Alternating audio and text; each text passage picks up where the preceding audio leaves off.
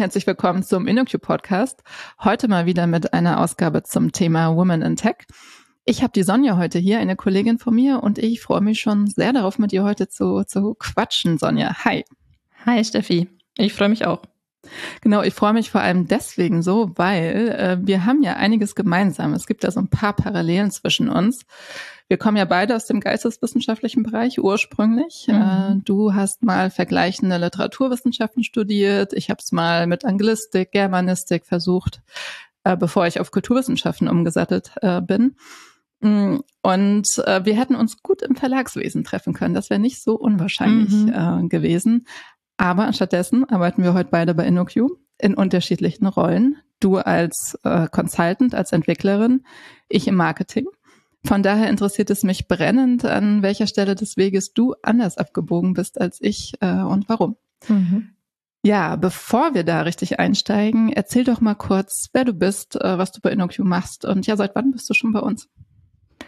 Ja, hi, äh, ich bin Sonja und ich arbeite als Consultant bei InnoQ. Seit ähm, guten vier Jahren bin ich in der Firma, bin allerdings tatsächlich auch erstmal so halb äh, ähm, vom Marketing reingebogen und ähm, halb Marketing noch gemacht und Grafik und äh, ähm, auf, zur anderen Hälfte quasi den, ähm, den Weg Richtung Consultant gestartet als quasi Werkstudentin.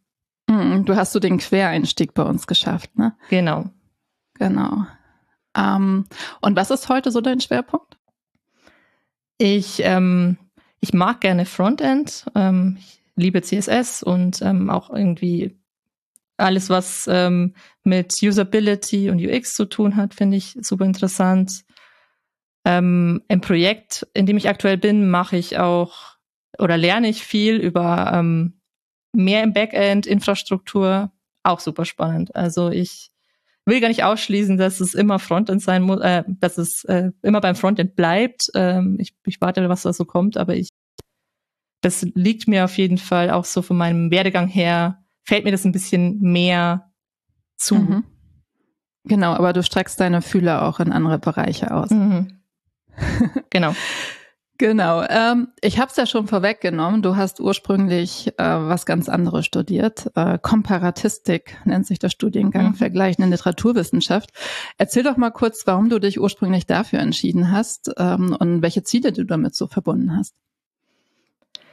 Ja, ich war wie so wahrscheinlich einige, die es nicht schon irgendwie mit zehn wissen, dass sie Medizin studieren wollen, ähm, wusste ich lange gar nicht, wo es hingehen soll äh, ich war auf einer sprachlichen Schule und äh, die, die Sprachen, also oder auch in Deutsch war ich immer gut, ähm, das ist mir halt immer recht leicht gefallen. Und jetzt denke ich gerade so, ja, es klingt jetzt so ein bisschen, als hätte ich so auf jeden Fall den Weg des geringsten Widerstands genommen, weil ähm, die technischen Fächer, die wir hatten, also sprich Mathe, Physik, ähm, fand ich auch immer interessant, aber ähm, ich war auch relativ manchmal eine, teilweise relativ faul in der Schule und ähm, war dann dementsprechend nicht so gut und habe dann auch irgendwann das so für mich abgeschlossen, dass es mein meine Richtung sein könnte.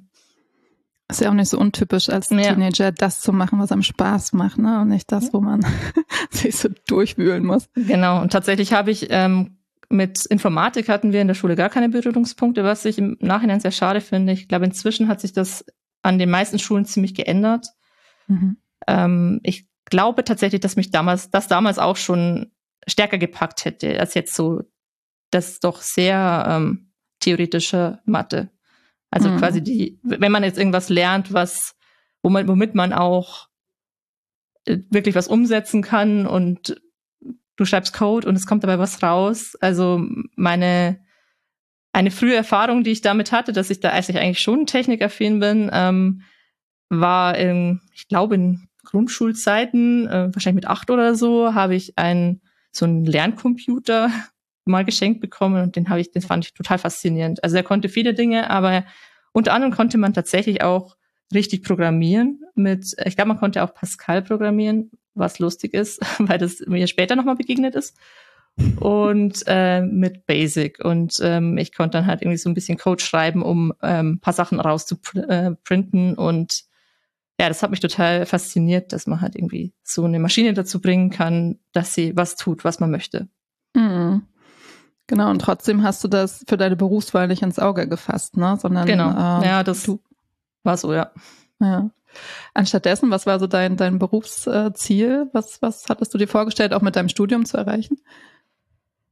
Ähm, ich wollte, ich hatte Lust, irgendwas mit Texten weiterzumachen. Ähm, also klassische, also das ist ja, also ich habe ein Magisterstudium gemacht, das ist ja keine Ausbildung für, für einen Beruf eigentlich, sondern, also es ist eine Ausbildung für den Beruf, an der Uni zu bleiben, mhm. ähm, aber nicht tatsächlich, also es ist nichts Praktisches, es ist ja sehr Nee, man Theorie. hat hinterher keinen festen Beruf, ne? Also man genau, ist ja genau, nicht Arzt oder halt Ingenieur, mhm. sondern bereit für alles, Generalist. Vielleicht, ja. Und ähm, ich habe das, ich habe dann mir lange gedacht, ja, also zwei Möglichkeiten könnte ich mir sehr gut vorstellen, also im Verlag was mit Texten zu machen ähm, oder ähm, als Journalistin zu arbeiten.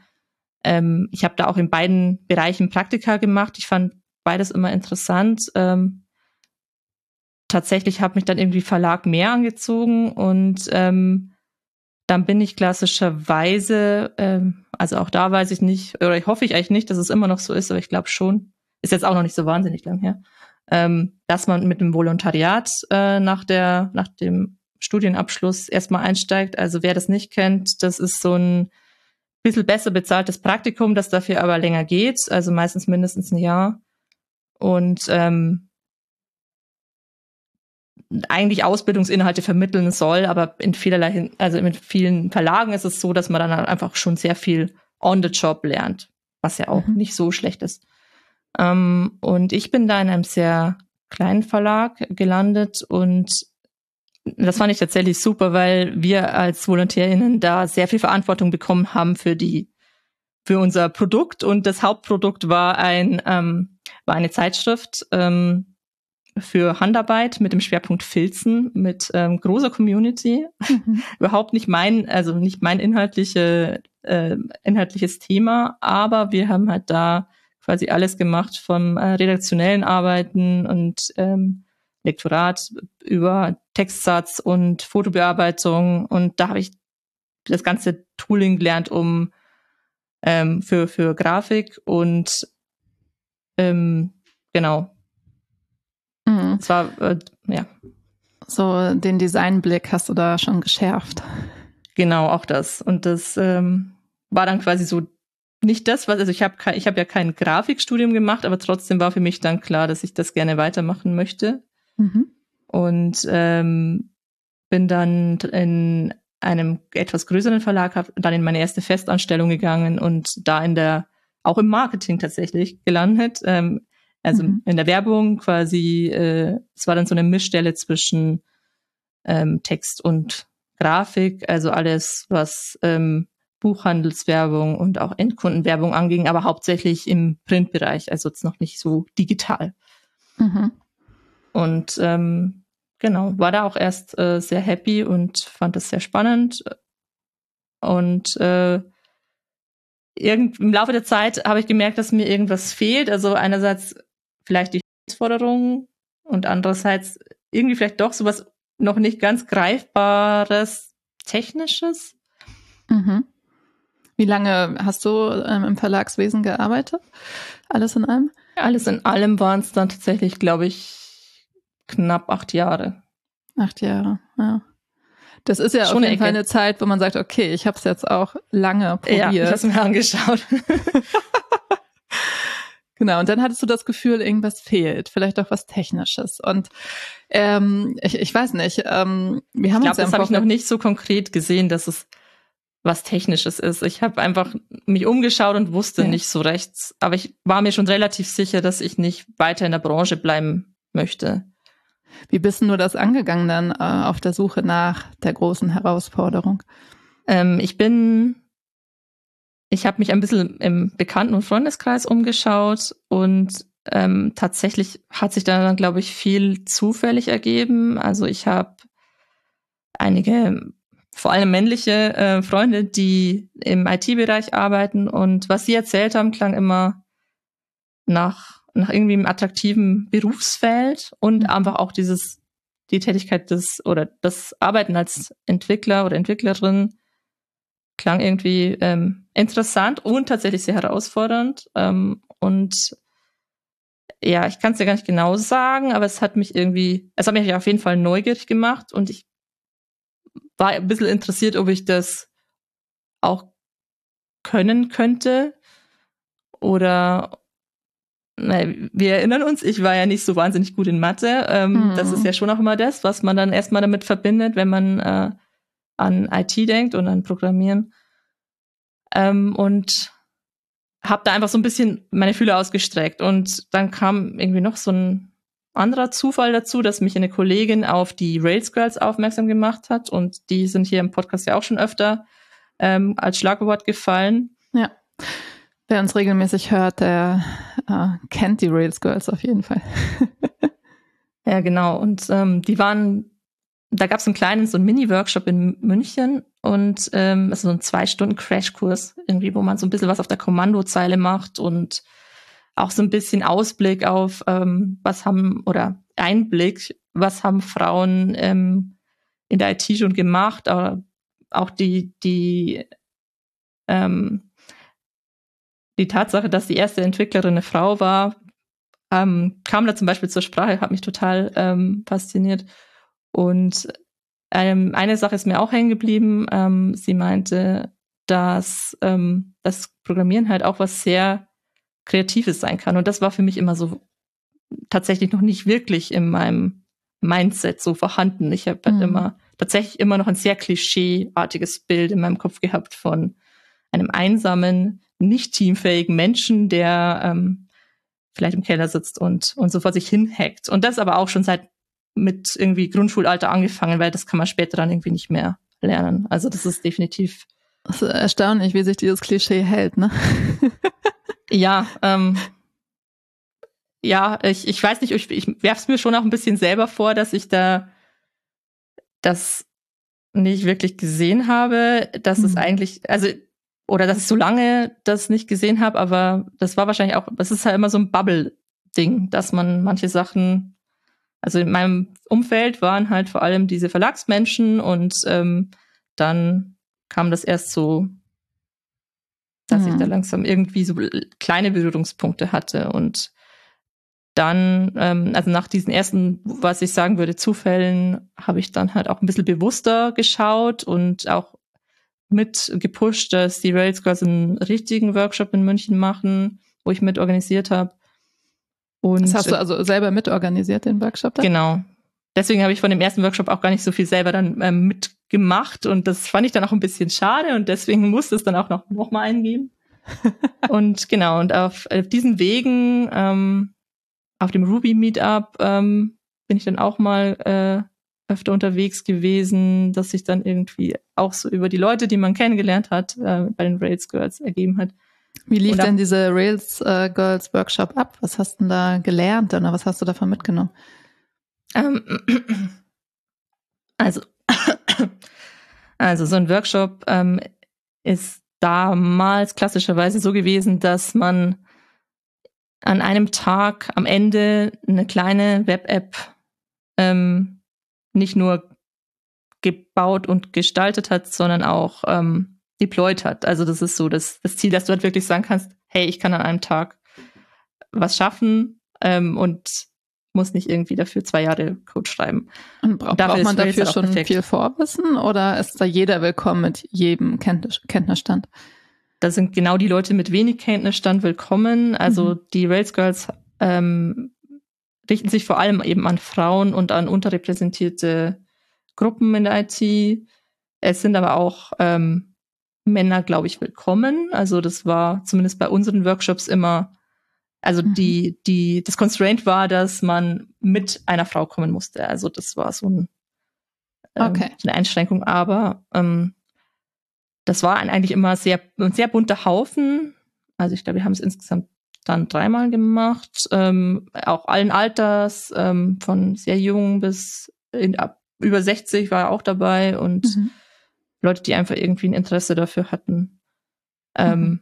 Das mal anzuschauen oder halt tatsächlich gesagt haben, hm, ich glaube, ich kann das nicht, aber interessiert mich trotzdem. Mhm. Und die Idee ist halt, dass du auch eben genau das am Ende nicht mehr denkst.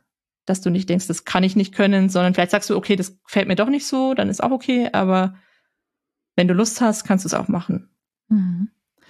Und offensichtlich äh, war dieser Workshop hier erfolgreich für dich. Also ja. hattest du ursprünglich, also hattest du dann direkt danach so den den Willen, okay, ich wechsle jetzt die Branche, den Beruf, also Neustart. Ah, ich, ich glaube, es war so ein kleiner, es war so ein schleichender Prozess. Also ich habe schon recht schnell gemerkt, dass mich das packt und dass ich mir das vorstellen könnte und ähm, der Wunsch war schon da, ich wusste nur noch nicht so genau, wie ich es mir wirklich zutraue, diesen großen Schritt zu machen. Also war, mir war schon klar, dass es nicht von heute auf morgen geht, dass ich dann irgendwo in der Firma anfange und da mhm. halt dann als die Entwicklerin arbeite, weil so, also das ist zwar schön, dass man das an einem Workshop-Tag äh, schon was deployed kriegt, man wird da ja auch gecoacht, aber alles hat man da noch nicht verstanden, sondern halt mhm. so ein mhm. bisschen mal so einen kleinen Einblick bekommen. Und ähm, ja, aber mit irgendwie wurde es schon stabiler, die Erkenntnis, dass ich das machen möchte. Und äh, genau, ich habe dann die, äh, meine jetzige Kollegin Ute ähm, auch im äh, Zuge von einem Meetup kennengelernt und ähm, die hat mir da auch nochmal Mut gemacht. Und dann habe ich halt beschlossen, ich mache jetzt das nochmal richtig und ähm, fange ein Fernstudium an, und zwar ähm, Informatik. Mhm. Ähm, das läuft jetzt auch immer noch, aber es äh, ist im, im äh, den Endzügen und äh, ich bin äh, ziemlich überzeugt, dass ich 2023 fertig werde. Sehr cool. Ich drücke die Daumen, dass das klappt. Ähm, aber wenn ich das so richtig verstehe, hast du quasi so äh, Learning by Doing gemacht, was so dieses Frontend angeht, äh, CSS, HTML genau. und wolltest das aber mit einem äh, Fernstudium Informatik untermauern oder was war dann der Beweggrund, dieses Studium noch mit dran zu hängen? Ich glaube, ich musste mir das auch ein bisschen beweisen, dass ich das, also dass ich das nochmal richtig lernen kann. Also und ich, ich bin, glaube ich, auch so ein Mensch, ich mag gern ähm, bisschen Struktur haben. Und also ich bin totale totale Bewundererin von so autodidaktischen Menschen. Gibt ja auch bei uns einige die ähm, sich einfach hinsetzen und dann halt so eine Programmiersprache lernen und das dann und dann legen die los. Mhm. ähm, ich hatte irgendwie Bock auch nochmal so diese Basis zu lernen zu verstehen. Ich hatte tatsächlich dann auch nochmal zwei recht taffe Mathe-Kurse und ich war nicht so nicht so schlecht und äh, das, ich glaube, das war für mein Ego irgendwie auch wichtig. Also ist die Frage, ob das, ob es das wert ist fürs Ego, wenn man da jetzt irgendwie ähm, paar Jahre äh, viel Energie neben dem Job reinsteckt. Mhm. Ähm, aber ich, ich nehme schon einiges mit. Also ich glaube, es ist nicht der Weg für jeden, weil es schon auch gerade nebenberuflich extrem viel fordert. Es, ich habe es unterschätzt, als ich es angefangen habe. Und dann mhm. habe ich es aber durchgezogen. Okay, aber mit der Entscheidung für Studium stand für dich ja quasi fest, du, du willst den Wechsel schaffen, ne? Also genau. Genau. Ähm, was mich aber doch nochmal interessiert, ähm, ich glaube, jeder ist in seinem Leben ja irgendwann mal an diesem Punkt, mindestens einmal, wo man alles in Frage stellt. Ne? Also ist das der richtige Job? Mache ich das Richtige? Bin ich äh, gemacht für diese Art von Arbeit? Möchte ich das bis ans Ende meines Lebens machen? Äh, und wenn man an diesem Punkt ist, kann man da ja unterschiedlich mit umgehen. Entweder man sagt, ich lasse einfach alles beim Alten oder ich ändere so Kleinigkeit, ne, dass ich vielleicht die Branche wechsle oder ähm, einfach den Arbeitgeber wechsle oder was auch immer. Und du hast ja echt einen riesen Schritt gemacht, ne? Äh, und das ist ja wahrscheinlich am Anfang, wenn man so in die Entwicklungsarbeit einsteigt, erscheint einem das ja auch wie so ein Berg. Mhm. Wie, äh, oh, ja, ja. Wie, woher die Motivation ist, anzupacken und in die Tat umzusetzen? Ja, das ist eine sehr gute Frage, weil mm, mit Sicherheit war ich vorher auch schon öfter an, an so einem Punkt und habe dann gerade eben an den Punkten nichts geändert und da kam das kam wahrscheinlich einiges so auch zusammen, dass sich bei mir privat auch noch ein bisschen was getan hat und ich war, war dann glaube ich einfach bereit für einen großen Wechsel, aber tatsächlich habe ich auch so ein bisschen auch noch diesen ähm, Stups gebraucht, dass es auch okay ist, dann nochmal so einen Karrierewechsel anzugehen, der noch, wo man nochmal ganz von vorne anfängt, auch wenn man schon Anfang 30 ist.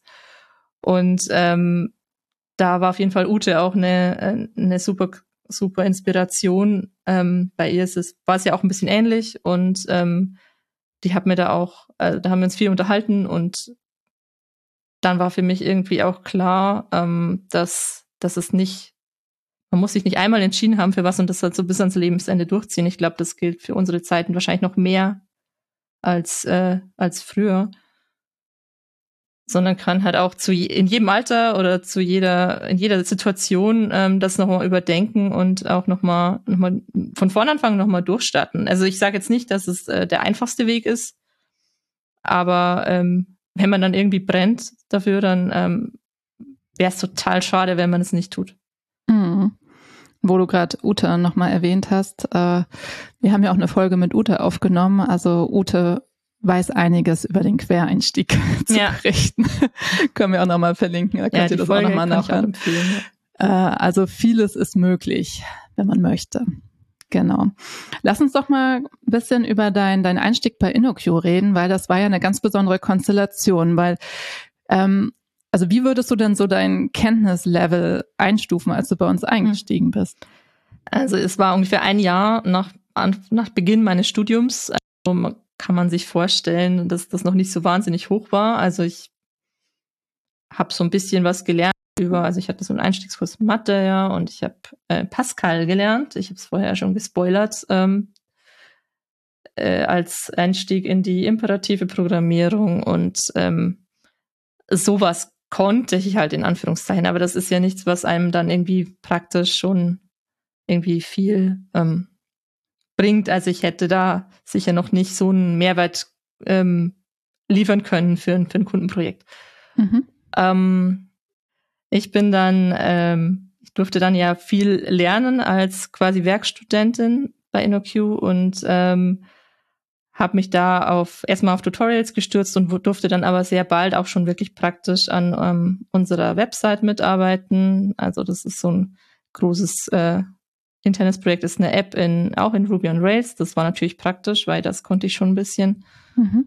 Und äh, da habe ich dann einfach super viel gelernt, auch von meinen, von den Teamkolleginnen und ähm, Kollegen.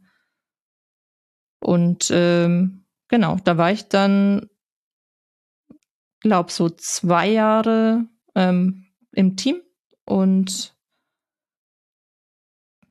das war ja so eine 50-50-Stelle, ne? Wir haben das mhm. eingangs mal gesagt. Also du warst zum einen in dieser, äh, in diesem internen Projekt, Website und konntest ganz viel lernen und die andere Hälfte der Stelle war Marketing, richtig? Genau. Also das war vielleicht auch ganz gut für mich, weil ich tatsächlich noch das Gefühl hatte, ich kann der Firma sonst gar nichts irgendwie ähm, liefern, weil ich halt einfach noch so ein Newbie war. Mhm. Und ähm, aber ich kann halt Grafik und ich kann Texten und ähm, das konnte ich halt mitbringen und ähm, dann habe ich halt für eine gewisse Zeit am Anfang das äh, Marketing-Team Marketing-Team unterstützt und ähm, ja war auch ähm, war ein sehr cooler Einstieg und mhm. ähm, ich fand die Mischung auch sehr gut, weil eben dann hatte ich das Gefühl, ich ich mache, ich bin ja sehr produktiv auf der einen Seite und auf der anderen Seite kam sehr viel Input. Ich konnte super viel lernen und äh, wurde auch immer produktiver, so dass ich das dann irgendwann ähm, ähm, ich den Wunsch geäußert habe, dass ich lieber, dass ich mich noch mehr auf die aufs Programmieren konzentrieren möchte und dann bin ich so langsam aus dem Marketing mhm. ähm, ähm, so ausgefaced. Ausgefadet, genau. Schade eigentlich, aber aus deiner Perspektive ja, also ich bin dem Marketing, Ich bin dem Marketing-Team aber immer noch sehr verbunden. Ich hänge da, glaube ich, auch immer noch in allen Channels ab und äh, Genau, lass immer mal wieder was von dir hören. Genau, das ist sehr cool. Ähm, was, was du mir auch vorher mal erzählt hast, dass also dieses Selbstlernen und ähm, ist das eine, aber vor allem von den Kolleginnen lernen. Ne? Also ich glaube, Ute war da eine große Mentorin für dich, äh, mhm. Coachin. Ähm, erzähl doch mal, wie, ja, wie ihr da so vielleicht auch voneinander gelernt habt. Ja, ähm, Ute war also meine zugeteilte Mentorin. Ich glaube, hoffentlich auch auf ihren Wunsch.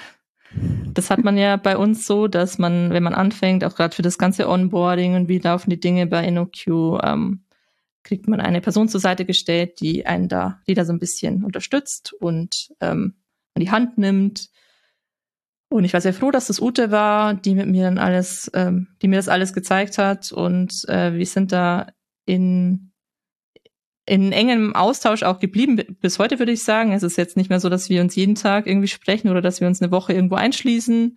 Ähm, aber wir haben immer noch ein ähm, One-on-One -on -One alle mhm. zwei Wochen und das ist super wertvoll. Also ich würde sagen, ähm, inzwischen kann ich wahrscheinlich auch schon mal ein bisschen auch irgendwie Input geben, wenn es jetzt um CSS oder so geht, aber da habe ich unglaublich viel von ihr gelernt und lerne auch immer noch. Also ich würde mir manchmal wünschen, dass die Termine nicht so oft ausfallen würden, wie sie zurzeit ausfallen, aber das kriegen wir auch wieder besser hin. Naja, ich erlebe das ja auch gerade hautnah. Äh, ich lerne ja auch CSS, HTML, äh, bin da gerade in so einem Projekt ja. mit Ute. Schau, und da ist schon die Kurve. Ja, genau. Die Abzweigung. Unsere Wege treffen sich wieder. Genau, auf jeden Fall äh, bin ich wirklich on fire, was das Projekt angeht. Und ja. Ute ist sehr motivierend, muss ich sagen. Super ja, das kann ich, kann ich unterschreiben. Ja, das, das Schöne ist, das hast du ja auch erzählt, dass, äh, dass du da auch in so einen Flow kommst manchmal, gell? Und das, ähm, ja. das geht mir tatsächlich auch bei, bei CSS-Schreiben. Da machen wir es so, dass man da so zum Tunnel ist und dann ja. ähm, auf einmal sind sechs Stunden Arbeit rum. Exakt. Und ich denke so, okay, jetzt gucke ich mal wieder in Slack rein, was so alles sich aufgestaut hat. Wie also verpasste Anrufe. Falls sich irgendjemand vernachlässigt fühlt von mir, es kann daran sein, dass ich gerade, äh, ja, kann an meinen Code-Exzessen liegen. Genau. Genau, aber ähm, also dein Schwerpunkt ist Frontend und war es auch von mhm. Anfang an. Das ist ja wahrscheinlich auch naheliegend, äh, wenn man sich so deinen dein Werdegang ansieht, mhm. die Design-Ecke, aus der du kommst. Ja.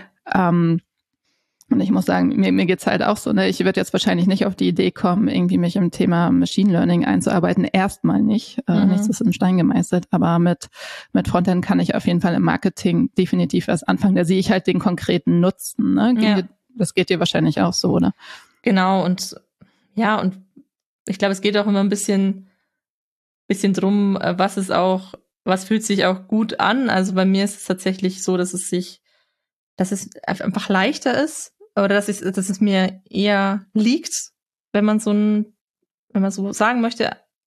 Auf der anderen Seite ist es natürlich auch immer gut, sich da aus der Komfortzone rauszubewegen. Also es ähm, passiert dann eh automatisch, wenn man irgendwie in einem äh, Projekt ist, dass man dann nicht immer nur genau das macht, was äh, wahrscheinlich, also vielleicht gibt es auch. Ähm, in meinem Fall war es jetzt schon so, dass es dann einfach Berührungspunkte mit Dingen gab, die ich vorher mal so ein bisschen zur Seite geschoben habe. Mhm. Und ähm, das gibt irgendwie einen, einen äh, Mehrwert, wenn, wenn man das dann doch auch angeht. Also mhm. belohnt einen irgendwie. Also ich würde jetzt auch nicht sagen, dass Frontend einfach ist, nur dass ich halt ähm, da irgendwie eher so einen Zugang gefunden habe. Aber vielleicht ist es halt auch immer, es ist so eine Möglichkeit, ähm, dadurch auch in die anderen Bereiche sich dann vorzuwagen. So genau, als, also es kann ja ein Einstieg sein, wer weiß, wo es noch hinführt, aber erstmal ist es das naheliegendste, irgendwas zu machen, was womit man schon mal zu tun hatte, so, ne? Oder was einem einfach liegt. Beziehungsweise ich bin ja auch nicht ohne, also es ist zwar, es klang jetzt alles so wie so eine Reihe von Zufällen, mein Werdegang, aber ich habe natürlich Entscheidungen getroffen, dass ich am Ende halt lange oder mich viel mit Design und, ähm, ja. und Grafik beschäftigt habe. Ähm, das ist halt einfach, weil ich das gerne mag. Und ähm, das möchte ich auch nicht ganz ablegen, aber ich finde auch IT äh, so, so vielseitig und so spannend, dass, dass ich, ich weiß auch gar nicht, was da noch alles kommt. Also ich würde es eben nicht ausschließen wollen, dass mhm dass ich in zehn Jahren vielleicht äh, in einem ganz anderen Bereich unterwegs bin, den es vielleicht noch gar nicht so gibt jetzt. Genau, alles ist im Fluss, ne? Genau. Ähm, du hast ja, glaube ich, zwei Jahre bei Inokyo gearbeitet, bevor du dann ähm, ja auch Mutter geworden bist, ne? Mhm. Das ähm, darüber würde ich mich auch gerne nochmal unterhalten, weil äh, das ist ja auch so eine Entscheidung. Ne? Äh, da ist noch ein Studium, was läuft. Äh, man ist gerade in einen neuen Bereich eingestiegen, ja. jobtechnisch. Und dann auf einmal dieses Familienleben, das sind ja drei, drei Dinge auf einmal sozusagen. Ja, also ich dachte halt, das ist halt schon auch ein bisschen langweilig, nur bei Inuxi zu arbeiten mit einer herausfordernden Arbeit und dann auch noch das Studium das, das reicht nicht aus. Vielleicht könnte man da noch eine Schippe drauflegen. Ähm, Nein, also, ähm, also ich wollte halt, äh, also ich. Die nächste Herausforderung muss ist auch her, nicht genau. klar, dass, äh, dass das Kind äh, oder das, der, das geplante Kind halt äh, eine Prio ist und dass es eigentlich kein günstiger Zeitpunkt ist, aber ich glaube auch, dass es den wahrscheinlich oft nicht gibt. Also in dem Sinne, dass ich eigentlich äh, hätte, hätten zwei Baustellen gereicht. Also ähm, cooler Job mhm. auf der mhm. einen Seite und cooles Kind auf der anderen Seite. Vielleicht kein Studium, aber das ist halt noch da und das geht halt jetzt auch ja. noch weiter und es ist äh, wäre wahrscheinlich wäre schon vielleicht vielleicht wäre ich fertig ohne Kind, aber es ist auch überhaupt nicht tragisch. Ich mache das ja jetzt in meinem Tempo und ähm, ich finde es trotzdem noch immer bereichernd und äh, muss, glaube ich, jeder entscheiden, ob das gut ist, wenn man eben dreigleisig fährt in, auf eine Weise. Ich glaube, Leute, ähm, alle Leute, die eh, also Kinder und äh, anspruchsvollen Job haben, können das, oder einfach nur einen ähm, Job, der, der Geld heimbringen muss, äh, können das äh, total verstehen, dass eben Vereinbaren von auch nur den beiden Sachen schon wahnsinnig ja. schwer ist. Und ähm, ja, dann war halt das Studium noch on top, aber das ist ja nichts, das, was ich irgendwie, also ich habe da keine Deadline, Definitiv. außer die, die ich mir selber setzen würde. Und von daher äh, passt das schon so. Und genau, und dann gibt's nur noch zwei Baustellen mhm. oder so. Vielleicht gibt's dann wieder eine neue, wer weiß. Und im nächsten Jahr ist es dann vielleicht auch geschafft. Erzähl mal kurz, wie das, also du bist dann in, in Elternzeit gegangen, bist ja relativ schnell zurückgekommen, nach vier Monaten, glaube ich, äh, wie das dann war, weil du bist dann auch direkt ins Kundenprojekt zurückgekommen. Ne? Ähm, das war bestimmt auch eine besondere Herausforderung.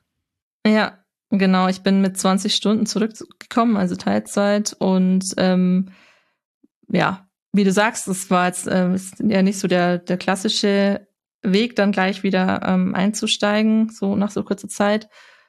Ich hatte einfach Bock, ähm, wieder zu arbeiten. Ich finde das auch total gut. Also wir haben uns das dann halt für uns, ähm, also mein Partner und ich, so aufgeteilt, dass er halt auch 20 Stunden gearbeitet hat und dann hat die Woche so hälftig geteilt. Mhm. Ähm, ich bin dann in ein Kundenprojekt gestartet, das allerdings relativ schnell aus anderen Gründen wieder geendet hat. Ähm, das war tatsächlich schwierig, weil, also ich fand es schwierig, weil ich halt mich sehr, also ich, ich war ja nicht, ich war vorher noch nicht in dem Projekt, also musste erst das Projekt kennenlernen und dann war das mit den 20 Stunden tatsächlich, würde ich sagen, fast nicht zu handeln, da halt richtig gut reinzukommen. Also ich habe mich, ich habe mich da schon äh, angestrengt. Also wie gesagt, das ging auch nur ganz kurz, aber ich habe gemerkt, dass ich danach dann doch ein bisschen erleichtert war, dass es, ähm, als ich wieder in meinem alten Team, im Website-Team dann gestartet bin und mhm. da hat das wunderbar funktioniert mit den 20 Stunden mhm. für die für die Zeit, wo ich halt 20 Stunden gearbeitet habe, ähm, weil ähm, da konnte, kannte ich das Team, ich kannte die unser unseren Code, unser unser Produkt und ähm, unsere Arbeitsweise hat da ganz hat dem auch entsprochen. Also es war jetzt ähm, wir haben halt viel asynchron gearbeitet und dann ist es egal, ob ich Montag und Dienstag nicht da bin. Mhm. Genau, also du bist dann erstmal wieder ins interne Projekt zurückgegangen, weil es einfach auch wahrscheinlich so ein Kundenprojekt, da sind ja auch andere Deadlines mit verbunden mhm. und alle Viele anderen Meetings. im Team arbeiten vielleicht Vollzeit, ne? Ja. Wenn du nur die Hälfte der Woche dabei bist, wenn du dann wiederkommst, hat sich wahrscheinlich ganz viel getan auf so einem ja. Projekt. Ja, definitiv, genau. Und dann hat man immer, haben die anderen immer so einen Wissensvorsprung, den man dann halt irgendwie versucht, äh, wieder reinzuholen. Mhm. Und äh, da habe ich mich dann auch nicht erfahren genug gefühlt, da immer zu wissen, wo muss ich jetzt äh, was kann ich jetzt vielleicht auch mal zur Seite legen und wo muss ich mich vertiefen. Ja. Ähm, genau, ich bin aber dann tatsächlich im November letztes Jahr dann im aktuellen Kundenprojekt gestartet und hatte da ja auch noch mal 20 Stunden. Aber wusste schon, wir planen jetzt, ähm, wir planen mit einem, oder wir hoffen, dass wir einen Kita-Platz bekommen im nächsten Jahr, also in diesem Jahr. Und ähm, damit, damit ich dann halt auch wieder ein bisschen verteilter und mehr arbeiten kann. Ja. Und ich muss sagen, da war der, also da war das Team halt von Anfang an total super, so dass es dann auch tatsächlich mit den 20 Stunden ganz gut funktioniert hat. Ähm, aber trotzdem habe ich gemerkt, dass es so viel besser geworden ist, als ich dann die 30 Stunden hatte, die ich jetzt auch arbeite und meine Arbeitszeit wieder auf fünf Tage verteilt habe. Mhm. Weil auch da ist es so, dass halt ähm, viele Termine drin sind, die sind einfach eigentlich wichtig oder zumindest verpflichtend. Und wenn man dann eben nur noch in äh, Meetings sitzt und dann ist die Arbeitszeit weg, weil die ja. Meetings, die, die, nehmen jetzt keine 20 Stunden ein, aber stückeln halt den Tag dann auch so, dass dann halt nicht mehr so viel produktive Arbeitszeit bleibt. Mhm. Und das ist definitiv dann besser geworden. Sehr cool. Ähm, das heißt aber, du, du bist halt mit den 20 Stunden wieder eingestiegen, aber der Plan war schon dann so, ne? Nach einem, also war, von, war das von Anfang an der Plan, dann nach einem Jahr dann so auf 30 Stunden zu erhöhen? Oder war dir das von Anfang noch gar nicht so klar, wo die Reise hingehen soll? Mm, doch, das war mir eigentlich, das hatte ich vor. Man kann es ja schlecht planen, weil man weiß immer nicht, wie ist. Also bei kennen ja. wahrscheinlich auch viele in anderen Städten, aber in München ist es auch recht krass mit ähm, mit äh, nicht vorhandenen Kita-Plätzen. Also wir mhm. wussten auch, wir haben super kurzfristig dann unseren Platz bekommen. Wäre das nicht so gewesen, dann hätte es halt auch einfach nicht geklappt. Also dann hätten wir halt weiter schauen müssen, dass wir da irgendwie klarkommen mit ähm, uns das Kind dann, also gegen mit abwechselnden, abwechselnder, mit abwechselnder Betreuung. Mhm. Ähm, aber genau, wir hatten dann eben doch diesen Glücksfall, einen echt schönen Kita-Platz zu bekommen und ähm, genau, deswegen funktioniert das. Also es kam dann zwar dann auch nochmal eine herausfordernde Zeit, die wahrscheinlich auch viele kennen mit Kind ist ständig krank, danach sind wir krank. Das erste Kita-Jahr, ja. Also es war eine ziemliche Katastrophe, es hat mich auch ziemlich geschlaucht, die Monate. Ja. Und dann immer noch versuchen, dem eben so einigermaßen gerecht zu werden, mhm. dass man, also was man eigentlich halt für einen Anspruch an sich selber hat. Ja. Aber tatsächlich mit dem Sommer ist es dann besser geworden und ähm, das sind alles Phasen, durch die man geht. Man kommt von einer Phase in die nächste. Ich habe trotzdem ein bisschen Angst vor dem nächsten Winter. ich kann nur sagen, es wird besser. Meine Kinder sind jetzt, also der Jüngste ist fünf und der wird nicht mehr jeden Winter zehnmal krank. Okay, aber es wird bis besser. dahin. Sag bitte, dass es ab zwei schon besser wird. Ja. aber wie ist denn das so gewesen? Also ich meine, dann wirst du ja öfter so kindkrank gewesen sein oder wahrscheinlich hast du das auch mit dem mhm. Partner aufgeteilt, aber wie ist denn das, wenn man im Projekt dann doch öfter fehlt als vielleicht Kollegin oder Kollege ohne Kinder? Ähm, das war, da habe ich auch Riesenglück und bin total dankbar, weil in meinem Projekt ähm, auch super viele, also die meisten auch Familie haben mhm. und dafür extrem großes Verständnis da ist. Auch von den Leuten ohne Kinder. Also es ist total ähm, überhaupt kein Druck da, dass man jetzt vielleicht irgendwie versucht, noch trotzdem zu arbeiten, obwohl das Kind krank ist. Ähm, den macht man sich vielleicht selber. Aber ich habe mich da nie irgendwie gestresst gefühlt, dass, weil ich jetzt mal einen Tag kindkrank nehmen muss. Also ich habe das tatsächlich so, oder wir handhaben das so, dass wir das relativ fair aufteilen, ohne jetzt konkrete Tage aufgeteilt zu haben. Aber, ähm, oder auf Zuruf halt auch mal, bei wem es jetzt gerade mehr brennt im Projekt. Ähm, mein Partner ist halt auch äh, in der IT unterwegs und also wir haben halt auch das Glück, dass wir beide remote arbeiten können und da kann man natürlich irgendwie anders flexibel arbeiten, als wenn, wenn ja. man jetzt irgendwie so irgendwo hin muss oder Schichtdienst hat oder so. Mhm. Also da weiß ich schon, dass, dass wir da einfach privilegiert sind und auch, also, dass man Stunden auch so flexibel anpassen kann und oder so kurzfristig, wie das dann in meinem Fall auch. Also es ist am Ende ja alles nach Plan gelaufen, aber ich bin mir auch sicher, wenn ich dann gesagt hätte zu unserem GL, ähm, zu meinem, äh, also im Gespräch mit äh, unserer GL, dass ich ähm, jetzt einfach noch nicht 30 Stunden arbeiten kann, obwohl es so abgesprochen war, dann wäre das ähm, mit Sicherheit einfach auch in Ordnung gewesen. Ja, also diese Flexibilität zu haben, ne, und sich nicht so unter Druck gesetzt zu fühlen, da wieder maximal einzusteigen, ne, ja. zu einem Zeitpunkt X. So, ja, ja, das ähm, kenne ich. Ähm, es ist ja auch interessant, also da seit ja, durch diese Homeoffice-Geschichte, äh, gerade seit Corona, versucht man ja auch immer mehr so ja, Familie und Job so alles unter den Hut zu bringen. Ne? Also mhm, zumindest geht es mir besteht, so, ja. wenn der Kleine mal krank ist, dass ich dann nicht unbedingt auch krank mache, sondern versuche das, dadurch, dass mein Partner ja auch zu Hause ist, dann irgendwie das irgendwie so hinzukriegen. Ne? Jeder teilt sich das auf. Und dann, das heißt an solchen Tagen dann halt auch, dass man dann doch mal abends arbeitet oder nach 16 Uhr, wo ich ja eigentlich schon Feierabend habe oder so. Ne? Es geht dann alles so ineinander über. Wie erlebst du denn das? Also ihr macht das dann so, dass ihr beide versucht, komplett zu arbeiten oder dann immer so ein bisschen so eine Stunde und dann der andere, oder? Ja, also so unterschiedlich. Also äh, mal ist es so, dass ich es auch alleine machen muss oder umgekehrt, mhm. ne? Aber man guckt sich an, was sind so die Termine und teils ja. entsprechend ein. Und das ähm, ist so ein anderes Arbeiten als, als vorher einfach ja. so, ne? Ähm, mhm. Man macht viel mehr möglich. Es wird dadurch auch punktuell stressiger, finde ich. Ähm, aber man hat auch mehr, mehr Möglichkeiten. Sonst wäre man ja an solchen mhm. Tagen komplett raus. Mhm. So, ne? Man kann nicht mehr ins Büro gehen, wenn man mit einem kranken Kind zu Hause ist. Und ja. ähm, deswegen, also es ist schon ein anderes Arbeiten. Und mhm. ich finde, das hat sich so seit, seit dieser Corona-Zeit auf jeden Fall entwickelt. Deswegen würde mich mal interessieren, wie, wie du das so wahrnimmst. Ja, also ich ähm, würde das unterschreiben, dass sich das so ein bisschen geändert hat und ich würde es auch zweischneidig sehen. Also es hat diesen Vorteil, dass man eben sagen kann, ja, wenn es gerade irgendwas dringend ansteht, dann kann man das tatsächlich irgendwie am Abend einfach nochmal machen und hat es dann vom Tisch so.